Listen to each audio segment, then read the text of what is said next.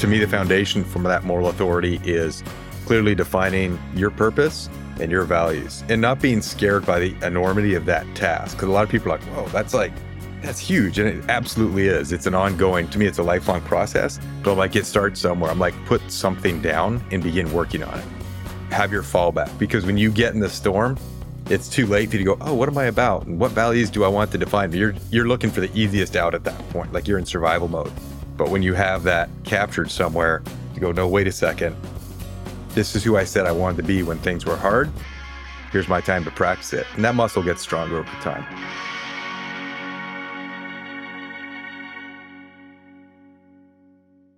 All right. Well, welcome to the Beyond Listening podcast. We've got, it's me, Adam, and we got Brandon here, and we're joined by Phil Kornachuk. And Phil has a background, a military background, and then including that time, almost three decades. Am I getting that right? Uh, two and some change. Pushing, yeah, two and a half, pushing three. Part of it was in the Canadian Army, so there's an exchange rate there we've got to factor in. So about, I'd say about 20, 23 years. Is it going down or up? Yeah, it goes down. Rate? Yeah, I think one Canadian okay. year is equivalent to about 0.75 of a US year right now. I'd have to check the markets. Right. And so, tons of leadership experience, both in the military and in civilian life. And you've worked with everything from nonprofit leaders to elite military units to sports teams. And I know that you're expanding that out. And you've got Stonewater training that does wilderness based leadership. You do some, what sounds like some crazy urban adventures as well. And then I'm thinking coaching and, and team development stuff in people's offices and on sports fields and things like that. So, Phil, we we met you through your work with Mountain Tough, and the folks over at Mountain Tough were like, "You got to talk to Phil. You're both kind of in the Pacific Northwest. You and me are in Oregon specifically, and we're doing very similar things. And we've had a couple conversations, and just really happy to be recording this and and get some of what you're doing out to the world. So, thank you for being here. No, thanks for having me. It's uh, it's an honor, it's a privilege. I mean, every time we get to talk about these things, it sort of holds us accountable, right? You say it, now you got to live it. Exactly. exactly. So, you know, we always want to start with the the origin story of your your life's work, you know, and that's always of course continually evolving. You'll probably tell that story differently if you were asked in 10 or 20 years, but from where you stand now, if you look back earlier in life, what's the story that kind of kicked you off on this this path of leadership training and development? Yeah, that's that's a really good question, and I would love to say I have a short answer. I probably don't, so I'll give you kind of. You don't need a short answer. Awesome. All right, people can listen to this at double speed, and it'll seem like a short answer. So there's always there's always options. I think for me, the leadership journey really began in my teens. So I dropped out of high school at 16, and I really didn't know what to do with my life. I was making a series of bad decisions and I ended up joining the Canadian Army when I was 17. And that's the first time where I ran into leadership that really they, they didn't care about my feelings, they didn't care about my past. They just held me to the standard. And uh, I was expected to do it or not. Like failure wasn't an option. So basically I had leaders who held me to a standard and didn't let me quit. And I found out I was capable of performing fairly well under those conditions. I liked the Army a lot. This was the early 90s. They had amazing commercials in the US Army at the time, like people driving motorcycles out of helicopters and paddling rafts under night vision. Meanwhile, the Canadian Army had like seven people and like three guns. So we're like, you know what? Let's let's see what they got down there. I was a dual citizen thanks to my mom being born in Louisiana. So I joined the US Army I was 19 and it was it was easy after doing the army thing for 2 years. It's pretty smooth sailing, but I had leaders who were like, "Hey man, you've got more potential, you got more to give, you should think about becoming an officer, which I thought was absolutely ridiculous because they just seemed to do a lot of paperwork. And then they showed me the pay scales, and I'm like, actually, paperwork doesn't look that bad. I'll give this a shot. So I went from high school dropout to now I was going to Gonzaga University because I had leaders who kind of believed in me, supported me, and kind of nudged me that way a little bit. I came back into the military, you know, now as an infantry officer, and now I was that leader. So I was trying to figure out you know, through trial and error, a lot of it, how to effectively lead people. You know, how do you provide them purpose, direction, motivation? How do you leverage influence to achieve an impact outside of just you know, relying on rank, which as a second lieutenant isn't a very heavy weight to rely on. So there's a reason there's a lot of jokes about it. But yeah, so I started to cut my teeth. Now I was that leader. Once again, I had a commander. His name was Mick Nicholson, probably one of my top three leaders out there, who, you know, he pulled me aside when he go, Hey, you know, what are you what are you doing with your life? Like what do, what do you love? What are you good at? Where your passion, your talent intersect? He's like, that's where you need to like go. And he sort of encouraged me to apply to the Rangers, which was, you know, special operations organization in the Army. And, you know, I was like, I think I'm wildly underqualified for it. I don't think I'm good enough. And he's like, Well, you don't know. The only failure is the failure to try. If you think about it and don't try, you'll never make it. He's like, train up, do your best, leave nothing on the table. And that advice stuck with me, you know, from that point on. Tried out, I got in, I served there. I was able to, you know, that's where we started this post 9 11. So we started deploying. Now all those leadership lessons were being tested in combat. And your ability to influence people when they knew their lives and the lives of their brothers and sisters were on the line. And again, trial and error, just the costs were a lot higher when you made mistakes. And those are deep scars that carry lessons that resonate with you and are a big part of why I do what I do today.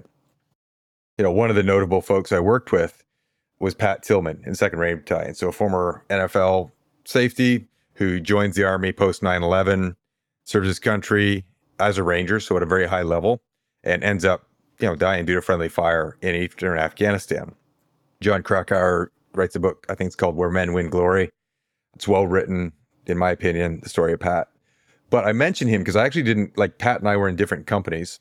But he's one of those people that, independent of his rank, he was relatively new to organization, but just in his behavior, in his words, in his conduct, influenced everyone around him. So that was probably the most clear example I ever saw of, hey, this person's leading, even though they're relatively junior in the organization. Like I was a captain at the time in a different company, and I would watch how he spoke, how he trained, how he asked questions, how he treated others. And I'm like, that, I want to be more like that, even though, you know, technically I was senior to him. That was a great lesson for me. Like, hey, you can lead wherever you're at in an organization. And then really that pattern of trying out for next level organizations, even when I felt kind of imposter syndrome or underqualified, and then not quitting, like that pattern of doing it and continuing to learn really continued for about the next 15 years of my military career. I was a Green Beret after I was a Ranger. Then I went to some other organizations. And it was that same, like, I have no business being here, but let me throw my name in the hat and see if I can get through the system.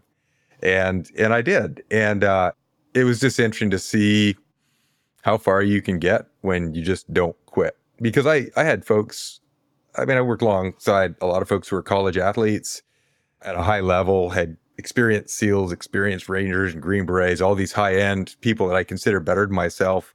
But I'm like, man, I, I didn't even get through high school, let alone be a college athlete. But I found out like, hey, it's not about who you were, it's about who you are. We get that choice today. And uh, I worked with with one guy, he was amazing. We were running a screening process for one of these organizations. And every now and again you'd you'd have someone's resume, for lack of a better word, fall in front of you. And you'd look at it and you'd be like, yeah, this this this guy or this gal, they made all kinds of silly mistakes, you know, leading up to this point.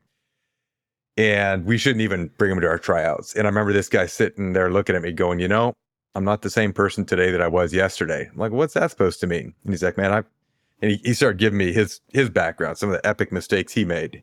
And he goes, but every day is a new day. And those are just lessons learned you can apply you can let them define you, you can learn from them. And so we ended up bringing a lot of people to that selection that otherwise I would have just sniffed at, which is ironic because if you looked at my background, I would have been one of those packets that you're like, this guy, he doesn't belong here. So, and uh, yeah, then then I uh, I retired from the military in 2019. I had a good friend who was a college football coach. He wanted me to just share some leadership lessons from my background with his team. And we started doing that and combining it with experiential type activities where we take people out of their comfort zone, take them from kind of a traditional power dynamic structure where, like, hey, you're the starting quarterback and this kid's like a walk on kicker who will never see the field on game day. We put him in an environment where it was completely even and, you know, worked on, hey, how do we promote cohesion? How do we build leadership within the team? How do we foster a, a vibrant culture that creates a legacy of success? And we were just doing it for fun. And it worked really, really well. I mean, they went from unranked to they've gone to the national championships twice now in the space of about five years in the FCS. And uh, we both were like, hey, there's something here. He encouraged me to start my own company, which roundabout way led to the formation of Stonewater. So now I work with, as you said, individual leaders and kind of that coaching or one on one training basis. I work with leadership teams. Typically, we'll have like the, leadership leadership of a given organization, and we'll be going through different kind of goal focused systems. And then the funnest, the funnest part of what I do is when we go on expeditions and we grab leaders from different industries, smash them together in a small group, and and go into the wild and let them lead themselves safely, but pretty challenging, and see the lessons that percolate down from that, and the relationships and the connection that that are bonded are so amazing.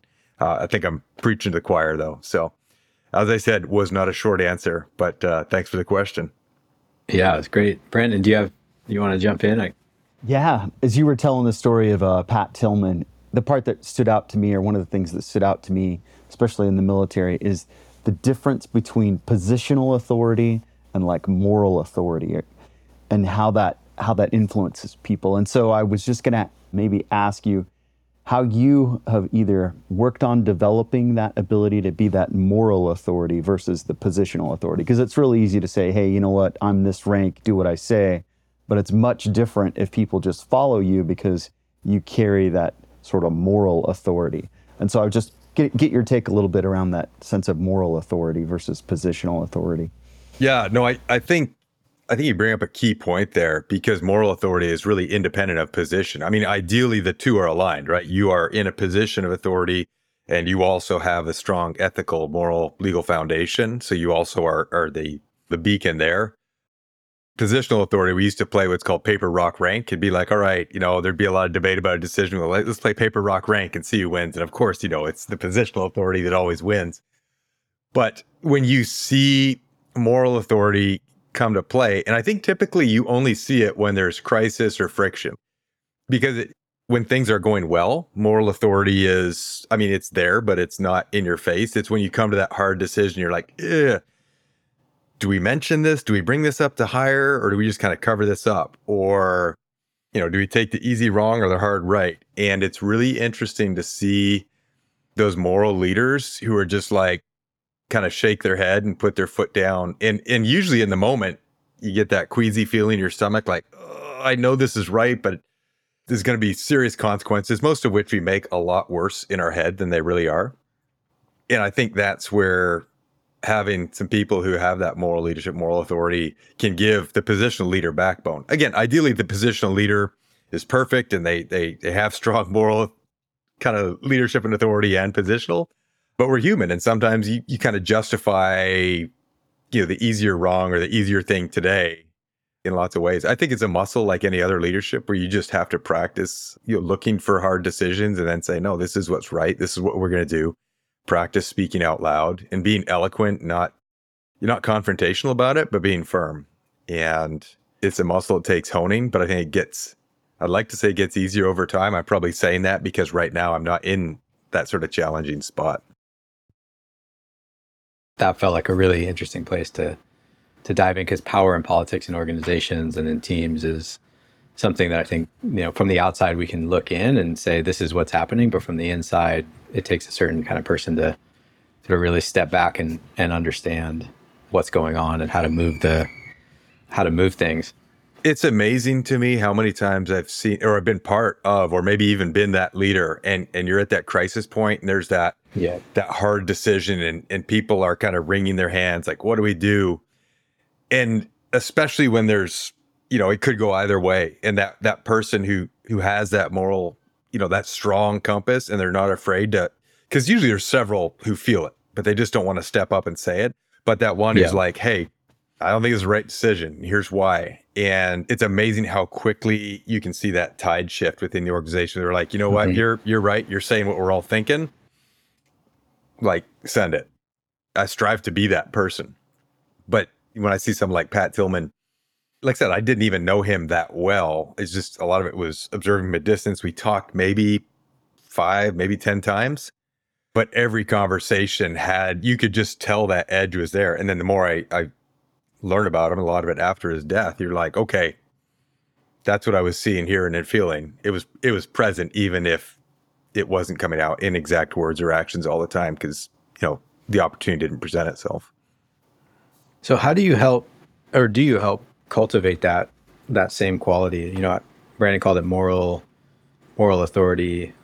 There's probably a range of different types of different ways of talking about it, but that leadership quality, you know, that doesn't depend on position or rank, but is really about that, you know, I think I want to call it mindset because that's mm the label that, you know, where I first saw saw you, but how do you how do you cultivate that in an individual or within a team in your work? The first place I really like to start is probably the hardest place, and that's that whole hey, what what's your purpose? What's your why? Why are you on this side of the grass? And it's independent of your position, it's independent of your industry, it's even independent of like your family, whatever field you've chosen to go into, it supersedes that. That purpose applies to everything. Now, I'd argue, you know, for me personally, my family is the most important place for me to live my purpose and my values. But they're more than that because my you know we could get hit by a bus tomorrow and i could lose everything near and dear to me but my purpose would live on. It would hurt. It would hurt real bad so i think when you can start to work on articulating a purpose and start to go what what am i about what do i want you know what's my epitaph going to be what's what's the story of adam or brandon or phil all about at the end of the day i think that's a good start and then going okay if this is my why then what are the values that I that I want to govern my thoughts, my words, and my actions? What's that compass? And I love the analogy. I use it, you know, all the time when we're out there because it's so true. The analogy of a compass is great. Like when you do your math right and you plot things right, like it tells you where to go. But so many times we find ourselves looking at it and you're like looking at the train going, eh, eh. Like I'm not, I'm not going up that slope. Like I know a better way. I'm going to shortcut around. I'm going to bypass. And then we find ourselves in just a mess going, yeah, it's two in the morning you know, I got a water moccasin wrapped around my leg. I'm in a swamp and I'm like, probably should have listened to my compass and I wouldn't be here. So I think when you can, you have the purpose, which is sort of that why, and then you got those values, kind of that, that moral compass saying, hey, this is how I'm going to conduct myself. And when you define them before you're in the crisis, because when you're in the crisis, your optics all messed up, right? Your framework is is getting rocked. And so if it's not in place, it's hard to call it up. But when people can define their values and I go, hey, I know I know I make my decisions based on faith, integrity, discipline, love, you know, excellence and courage. Like I I know when I'm faced with a tough decision at home, at work, wherever it is, and I can catch my breath and just look at that framework, my decisions become pretty clear. They're not easy, but they're clear. So I think that lends itself to moral authority. If you know integrity is a non negotiable to you, then when you get in that situation where man, it, this would be a lot easier if I said nothing. And then you look at who you want to be, what that compass says, you're like, the better me steps up and acknowledges this or owns it. To me, the foundation for that moral authority is clearly defining your purpose and your values and not being scared by the enormity of that task. Because a lot of people are like, whoa, that's like, that's huge. And it absolutely is. It's an ongoing, to me, it's a lifelong process. But I'm like, it starts somewhere. I'm like, put something down and begin working on it have your fallback because when you get in the storm, it's too late for you to go, oh, what am I about? And what values do I want to define? You're you're looking for the easiest out at that point. Like you're in survival mode. But when you have that captured somewhere, to go, no, wait a second. This is who I said I wanted to be when things were hard. Here's my time to practice it. And that muscle gets stronger over time. How would you describe your why at this stage of life? Yeah, that's a great question. See, I need to be careful about what I say because then people might actually check me on it and have to come up with something. Yeah, like let's see how you're doing. Okay, I just I just talk a good game. I don't actually do a good game, Adam. no, so for me, it kind of comes down to three pillars, and this it's been probably in this format for I'd say about the last I don't know five or six years. So number one is connect and inspire, and that's to me where sort of my passion and my talent intersects. I love building relationships with people or organizations, and then helping them pursue a higher level of themselves wherever they're at and whatever that looks like like i just i want to help you be the best you individually or collectively secondly this one's really simple and also very subjective but just do good you know i'm 49 i don't know if i look back at my life i can say i always did good and this is just this is phil Kornachuk this is in my head i'm not saying everyone should do this but like i want my ledger of net positive to outweigh my net negative and I might be using the word net wrong in that analogy, but the bottom line is I want to leave this planet with more of a positive impact than a negative one. And I want to work every day to try to keep pushing the ball that direction. So that's kind of my second pillar. And then my third is push my limits. I feel like mentally, physically, spiritually, socially, you know, these are all these different venues. I want to see what it looks like if I full send Phil. How much can I do physically? How much impact can I have with my relationships? You know, it goes to every venue of my life. So th- that's my purpose. Three pillars: connect and inspire, do good, push my limits. I can do that in any environment, any day. I could have had the worst day ever yesterday, but today I can wake up, I can reset and be like, all right, how do I live this? I don't need my health. I don't need money. You always have a venue for your purpose. And I mean, I'm, I'm sure you guys have read Viktor Frankl's Man's Search for Meaning. That's kind of the kernel and the inspiration for this thought of if everything is stripped from me, what's left and what's my story? So I love that book. My favorite quote is, you know, the last of human freedoms is to choose one's own attitude in any circumstance. And I've used that over and over in, you know, working with individuals. So I love that concept and that idea that it's all about your attitude and your ability to choose it. You get to choose every day. Yep. We'll do a lot of work with leaders about control the controllables. And when you pare it all down, it's literally it's your thoughts and your words. There's not a lot else. Maybe your, you know, maybe your actions. If you're if you're physically capable, you might have your actions, but we don't get to pick the circumstances. We do get to pick how we interpret them. Is this an opportunity? Is this a blessing? Is this something I get to overcome and grapple with? Or does this stop me, cripple me, poor me? Like, just embrace it. How do you help people find that purpose? It's usually the first block I'll do if I'm working with the leaders. So we've actually got like a, a personal mastery course that, that Stonewater runs. And after the initial intro, and so first is building self awareness. Hey, where am I at? Where do I think I'm at? Where do other people see me at? Where do these objective assessments like let me kind of triangulate from all these inputs and and try yeah. to get a good read of where where I am in life and what my key roles are. And then going from that analysis going okay, what do I love? What really like just charges my batteries? What do I seem to be just good at for whatever reason? Those two aren't always the same thing. And then where do I best feel fulfilled? So it's kind of an ongoing thing and and it's interesting because like people tend to focus on the what more than the why. Like they go, man, I just, man, yeah. I love playing football. Football is my purpose. This is what I'm all about. I'm like, well, you know, what if you get hit in a bad way and you can't play anymore? Like, is your life over at 27? They're like, uh, can we just not, th-? you know, most people don't want to talk about that. I'm like, you know, no, let's peel it back. And then a lot of folks with families are like, oh, my purpose is my family. You know, I want to raise my kids to have more opportunities, a better life than me. And I think that's, I feel that way every, but that's a what? I'm like, hey, so you want to leave a legacy of, of betterment?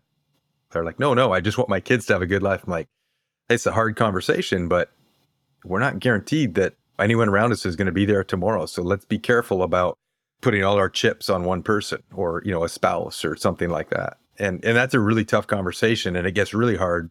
I've had two friends that have actually lost kids in the last year. And one of them, I had the conversation about purpose before he lost his kid. And you obviously want to be wildly sensitive, but he he was the one who brought it up. Like, I get it, and it's about what what what do we do with this now? The purpose goes forward if it's been anchored in the right place. We talked a little bit in one of our previous calls about the wilderness fast, and you know, it comes from a sort of archetype of the vision vision quest, right, or the rite of passage. And the, the way that I learned it was that boys had to be stripped of everything to find their purpose. The women tend to, to have they could kind of find their purpose more easily, but it was the boys that had to go out, you know, go through some major trial and come back and the community would actually help them find their purpose through whatever happened out there. Like give them oh wow. give them a new name give them like you're you're this you're that you're going to do this. And i think about that a lot and, and, especially in terms of what you're saying in terms of the the crises that everyone's facing but in particular i think you know young young boys there's more and more coming out young men there's more and more coming out about them just yeah really really suffering right now not you know, being really scattered, kind of living online, or, you know, there's all the just turn on the news any day and it's usually boys that are, or men that are committing the atrocities. So it sounds really important, you know, that that's what that question doesn't require a, going 10 days with just a loincloth and a, and a spear into the woods and trying to survive. but just you know that question of what, when you're when everything is stripped away, who are you? Why are you here? Yeah. Kind of brings it home. It's interesting you bring that up because I, I do think in crisis, a lot of times we do start realizing, like, whether it's intentional or not, I think you, crisis gives perspective, right?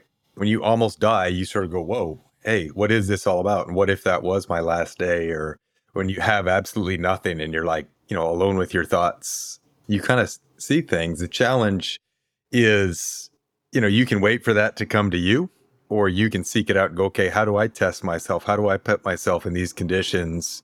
You know, safely, obviously, but to dig deep and to explore.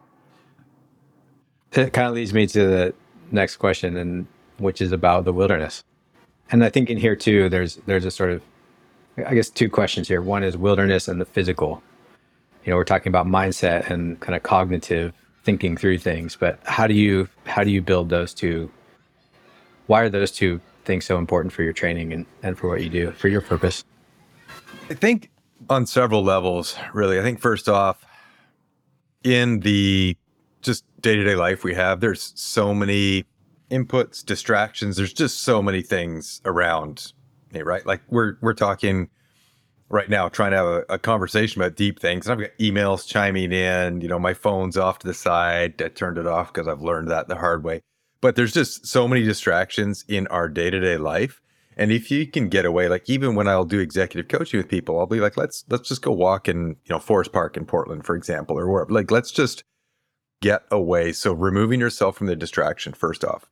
Secondly, I think there's a sense of perspective that comes from being in the wilderness. And it, it doesn't have to be like on the side of Denali.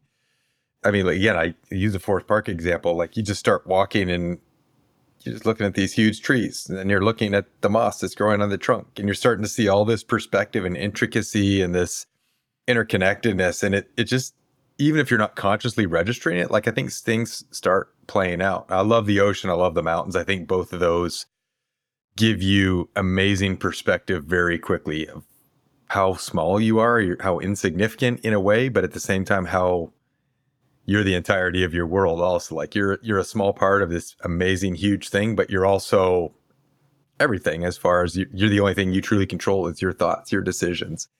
And I think wilderness, especially if correctly framed, can give such perspective.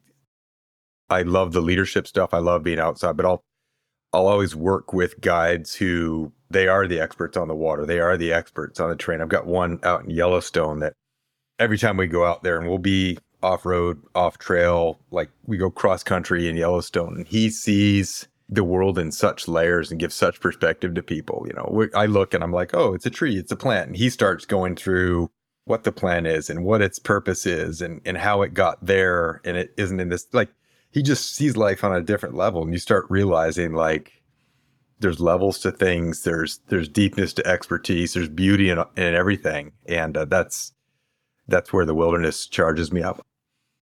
You asked about the physical piece too. I think the physical realm, our bodies especially, is is one of the easiest places to practice a lot of the mindset. I mean, it's is sort of that that level one. You know, I can be smart about what I eat. I can move my body in certain ways to become stronger. Even this morning, my my wife and I were in bed laying there warm and comfortable. And I'm like, yeah, I just don't really want to get up and work out. Like this is perfect right now. And you know, you get to practice that discipline of like, nope, you're gonna get up, you're gonna get on with your day, you're gonna be productive, you're gonna push yourself to do hard things today to be better tomorrow. And I think in the physical realm, it's that most tangible way to do that. yeah. Like you, Phil, I'm a big fan of the wilderness component to just really lead to that growth. I guess one of the questions I would have for you is how do you find balance in the physicality of the wilderness versus the people who show up? Because I know sometimes with the groups Adam and I have led, you know, we got a range and we try to like tell them up front, hey, this is not Army Ranger school. This is, you know, we're not really trying to like break anybody, but balancing that wilderness edge so that there is that challenge, there is that piece that really does push them. But it's like, hmm, I'm just curious how you how you balance that. It's a really good point. I've certainly encountered that before where we'll be working with a group where you have, you know, someone who's had a fairly sedentary life in their early 60s, and then you'll have a 30 year old Ironman she's like competitive triathlete and they're in the same group. And how do I make it so they're each being challenged in their own respective ways without one dying or one being bored? And so one thing like Stonewater does is there's you're out, you're on the water, you're on the mountain, but then there's there's the organic adversity of just the terrain, whether it's the snow or the current or the steepness of the slope or kind of the the density of the forest and it's hard to navigate through. That's good but then we'll we'll normally try to weave in some engineered adversity that might challenge people you know intellectually some problem solving skills some social dynamics that will quickly level the playing field. So all of a sudden you know the person who rips out an 11 hour ironman is being faced with kind of a complex problem solving situation in the middle of nowhere that's kind of been designed ahead of time and set up. Just she doesn't know. If I do my job right, they don't realize it till after the fact that it was uh, kind of a setup. So it's not all physical challenge. Like I said, they might have there's some social dynamic they're trying to get through. There might be some technical problem solving piece, something that causes them to shift gears from just like, hey, I'm climbing up uphill with a 45 pound pack for for six hours. I mean, that's that's hard, but you sort of go numb after a while. Meanwhile, the other, you know, someone who's who's less physical might just be like, hey, just getting from A to B is my challenge. And like that's okay. And you sort of dial up, dial down. And we'll tailor the experience where I'll be like, man, Brandon really is demonstrating some strengths in these areas. Let's put him in a scenario that's can let him capitalize on that and lead the group in this capacity. You know, Adam's got physicality nailed. Let's have him, you know, and maybe we'll even like handicap someone in a way, you know, set something up where that person who is fitter, there's some additional tasks that the group will put on them to capitalize on that strength and mitigate others, you know, challenges. Thank you. You make me think, Phil. One one of the my early guiding experiences, I was apprenticing with a guide in on the Big Sur coast. I would lead from the front, he would lead from the back, right? So if, you know the trouble falls to the back, The challenges fall to the back. So he put me up at the front, and I see this one of the participants goes ahead of me. She's like, I'm just going to go a little bit ahead. And I'm like, okay, cool. You know, I'm not, I'm not your parents, you know, whatever. And I said, but stop at the, at the junction. It's very clear. Stop there away from me. She said, yeah, yeah, yeah.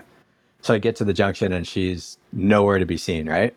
So I'm like, what, you know, uh, I, I think, you know, I'm a rookie. Like, what am I? I failed. I wait for the next person. I say, stay here. And she was like a mile or two ahead. I had to run. Right and I catch up to her. She's like, "This is too slow for me." And I go, "You know, there's going to be a lot of pacing. We're going to find our rhythm. You know, you can go ahead, but just for this first stop, I really needed you to to wait here." And she goes, "This is just like my husband. I'm always waiting for my husband, and I'm not here to wait. I do enough of that at home." And, and um, so she, you know, I, I say, okay, you could talk to the main dude, right? And they talk, and she dropped out of the, the program. oh, wow. Like, I'm not here to do this work. You know, I'm not here to go slow. Oh, so in that case, you know, I learned that, hey, you know, some people's work is going to be going slow, actually. Yep. And some people, you know, and maybe they need some additional support. Anyway, it's just a little anecdote. And actually, when you said that, remind me of one thing. So, Brandon, what, what we'll typically do with the Stonewater events is they'll be leading themselves through it and so they'll be navigating. We'll we'll give them upfront you know navigational training both before they show up and then we'll do a class and, and practical exercise in person depending on the length of the event. But it's amazing how when people are really navigating and paying attention they move a lot slower. All of a sudden it's not about how fast mm. you can go because you can be david goggins. You can go really fast but if you're going the wrong direction i mean it's like life right? If you're full thrust but going on the wrong vector that speed doesn't help. So when we have them navigating and it's like, yeah, you can't use these trails and put them in some dense areas, everyone moves a whole lot slower and there's a lot of map checks. It's it's kind of neat to watch the group kind of come together because you know they're anxious. No one wants to get lost, and we let them get lost. Like my my poor guides sometimes are like, Phil, like we are three miles off course. I'm like, I know, they'll figure it out. I mean, we'll walk a little more, but this is how we learn. Some guides only work with Stonewater once. Yeah. Yeah.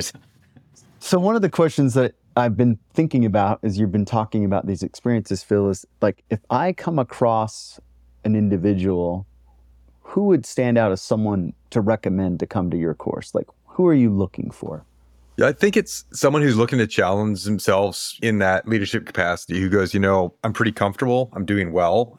They're kind of in their comfort zone going, I need something that's going to push me a little to that that next level of growth. I want some ambiguity.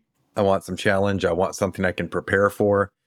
And I want to connect with other folks. What I've found is a lot of people, especially when you start getting to C suite on these different organizations, they are lonely as hell.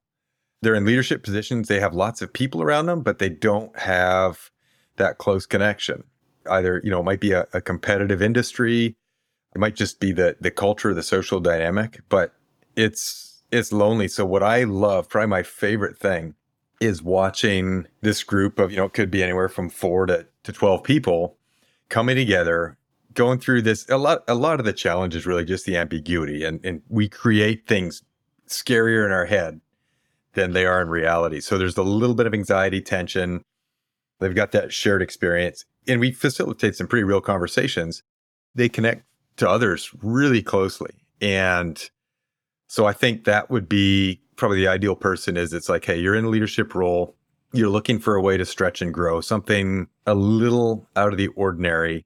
And then if you're looking to connect, I think there's some exceptional opportunities in what we do and, you know, which you guys do as well. Can you think of a kind of peak experience with a client, individual or group where you saw you saw some some magic happen?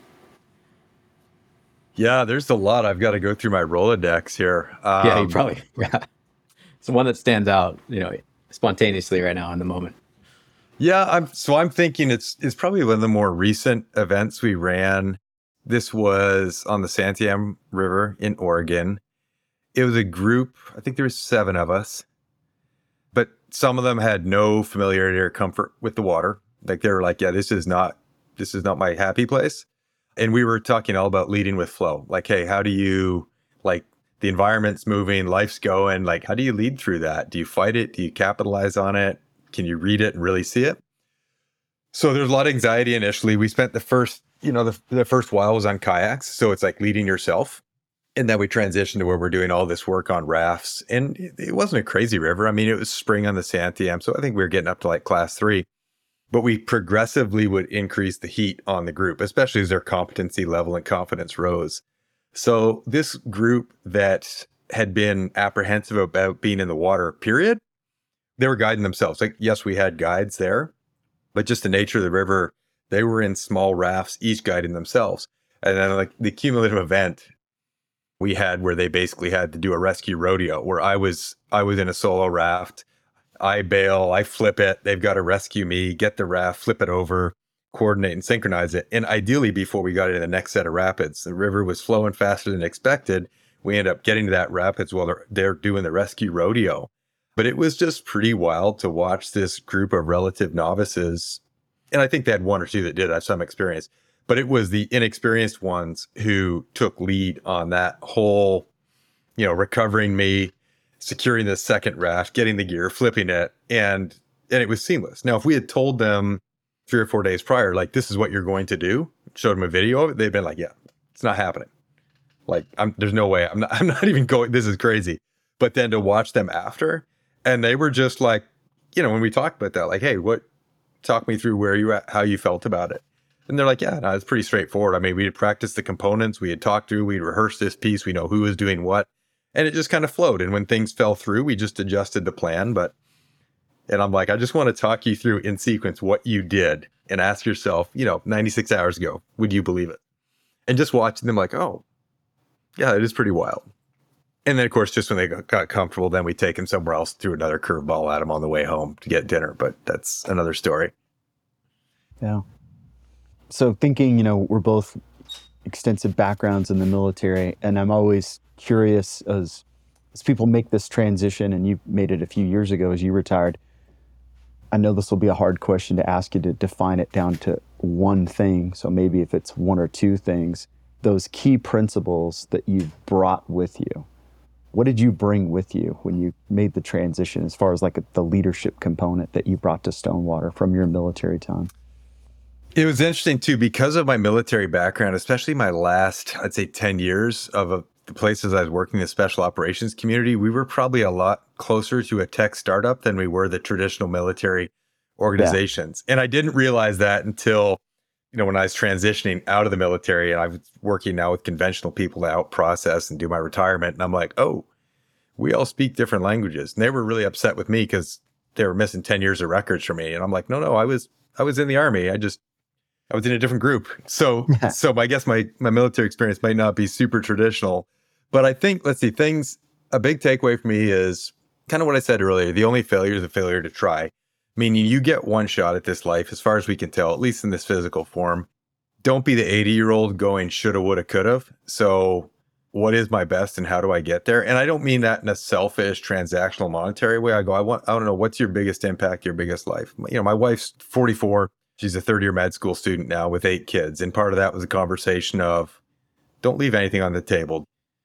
The thing with the military there is you know, I shared how I tried out for a number of organizations and every single one I felt wildly unprepared. I'm like, I have no right to be here you know, whether it was becoming an officer, whether it was going to the Rangers or trying not to be a Green Beret or other stuff, I was always like, I'm not good enough. And then I'm like, you know what? Screw it. I'm just going to give it a shot. So something I carry with me is, you know, the only only failure is the failure to try. I warn people when I coach them. I go, listen, I'm the sole provider for a family of 10. And I left a comfortable job to start a business with no real business experience in a market that I had no connections in and I have zero regrets. So I'm like, don't tell yourself why you can't accomplish something. Tell yourself what you need to do to make it happen and then go for it and just keep relentlessly pushing. One of the things I, I 100% ask probably every person I meet, and this is kind of how Adam and I really started to connect a number of years ago if you're meeting with someone and you have one book that you're like, you've got to read this book. If I'm going to coach you, you have to read this book. What book is it? That's a hard question, but I'm going to say Man's Search for Meaning. I mean, I think it all comes down to purpose. Like, what's your why? I think it's like the Nietzsche quote, right? A man who has a why can endure any how. If you go, this is why I'm on this side of the grass, the other stuff, it might be hard, but you can You'll figure that out over time. Then you could read the second book I tell you to read. But yeah, start with Man's Search for Meaning. What's the second book?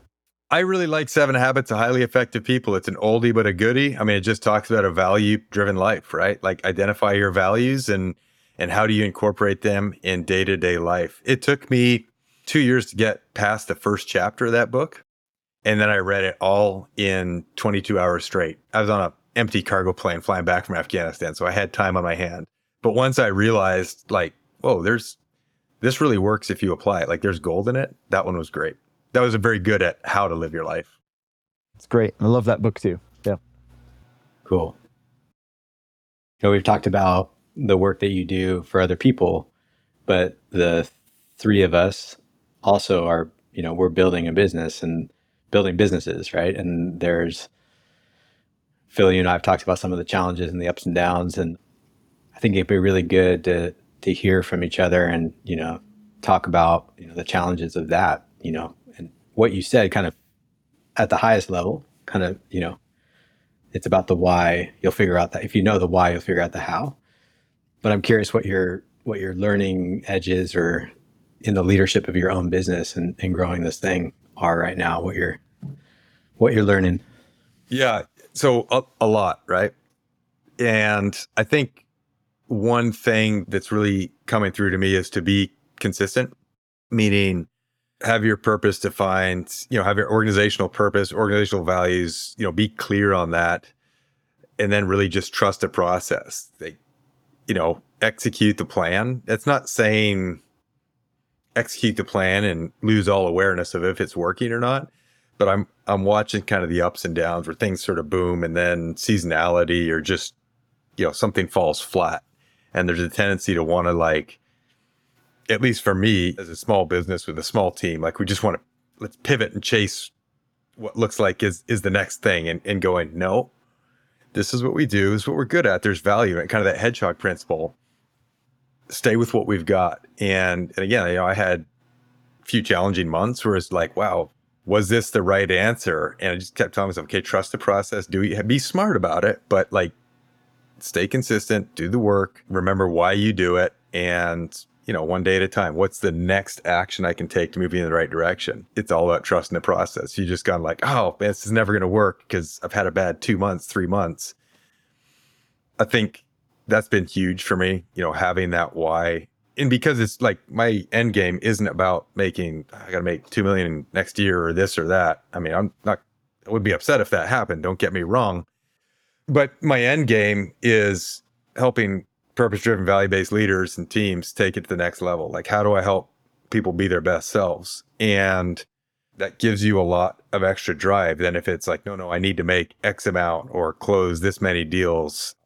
I've been pretty pleased so far with how it's working. I think what keeps me going is the emails, the calls, the texts from people I've worked with who are sharing their wins, you know, who are like, yeah, hey, just so you know, and I, yeah, I've got one guy I've been coaching and yeah, he's a guy I coach remotely. He's down in Texas and runs his own business. And it was same thing, right? Roller coaster ride. And he came this close to walking away from it all. And is like just trust the process, do the work. Like no one said it's going to be easy. It's simple, but it's not easy. Like, and watching him now, you know, like six months later, he's just exact opposite picture. He's just like more business and he knows what to do with, doing great work. I mean, it's just, you're like, it's a good feeling.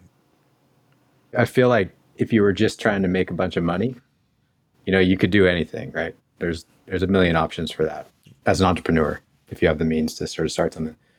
But when you're doing something that's close to your heart, you're creating it out of your own experience. You're putting yourself out there with all of that.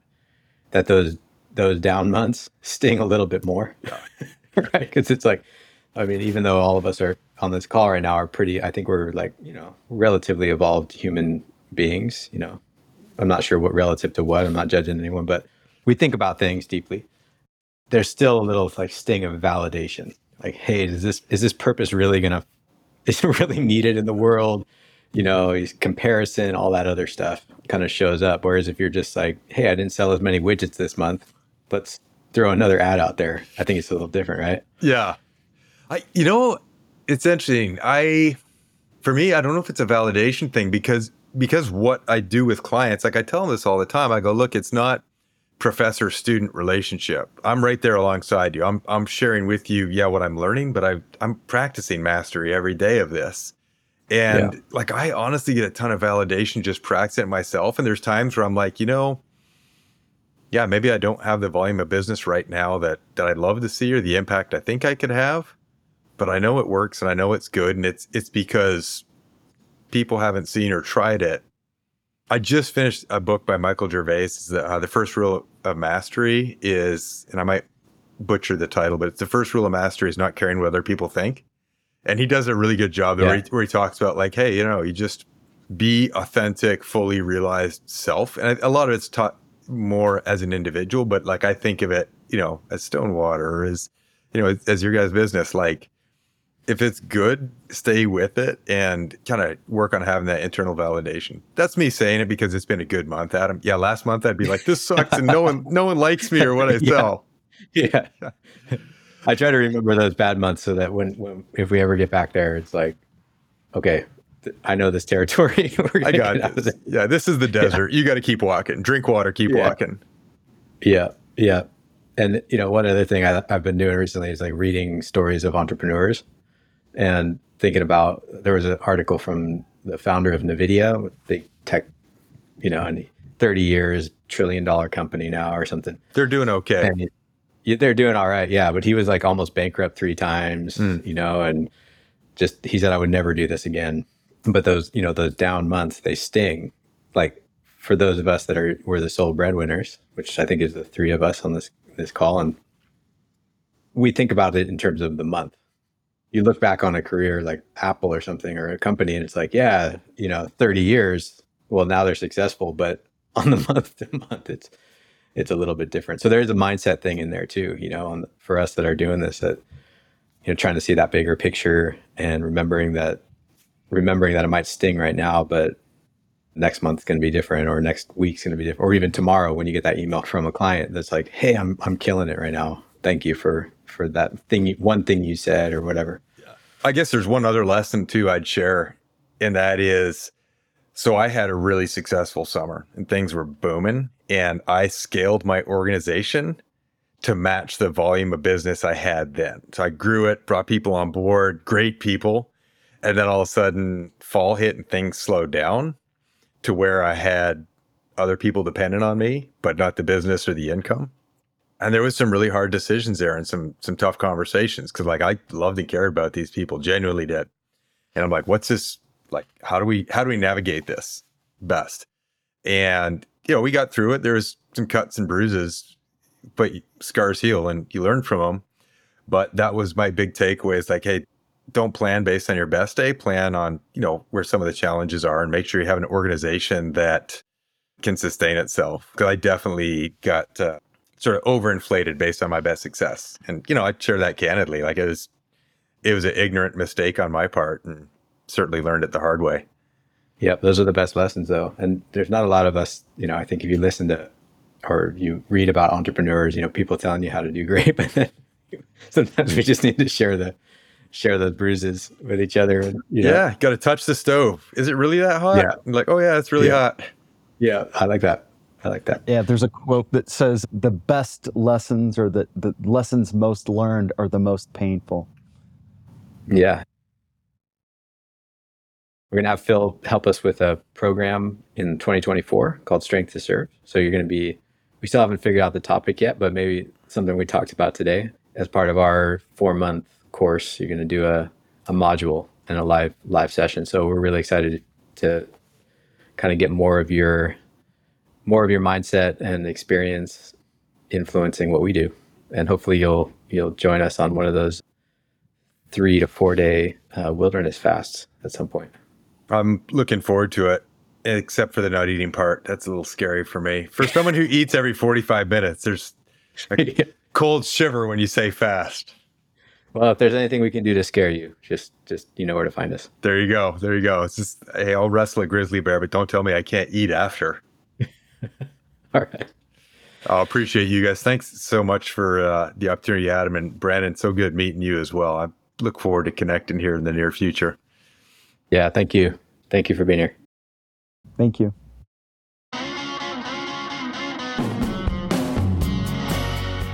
Thank you for listening to the Beyond Listening podcast. For more information on how to adapt to a world of rapid change and flux for yourself, your organization, and your community, visit us at weareopencircle.com.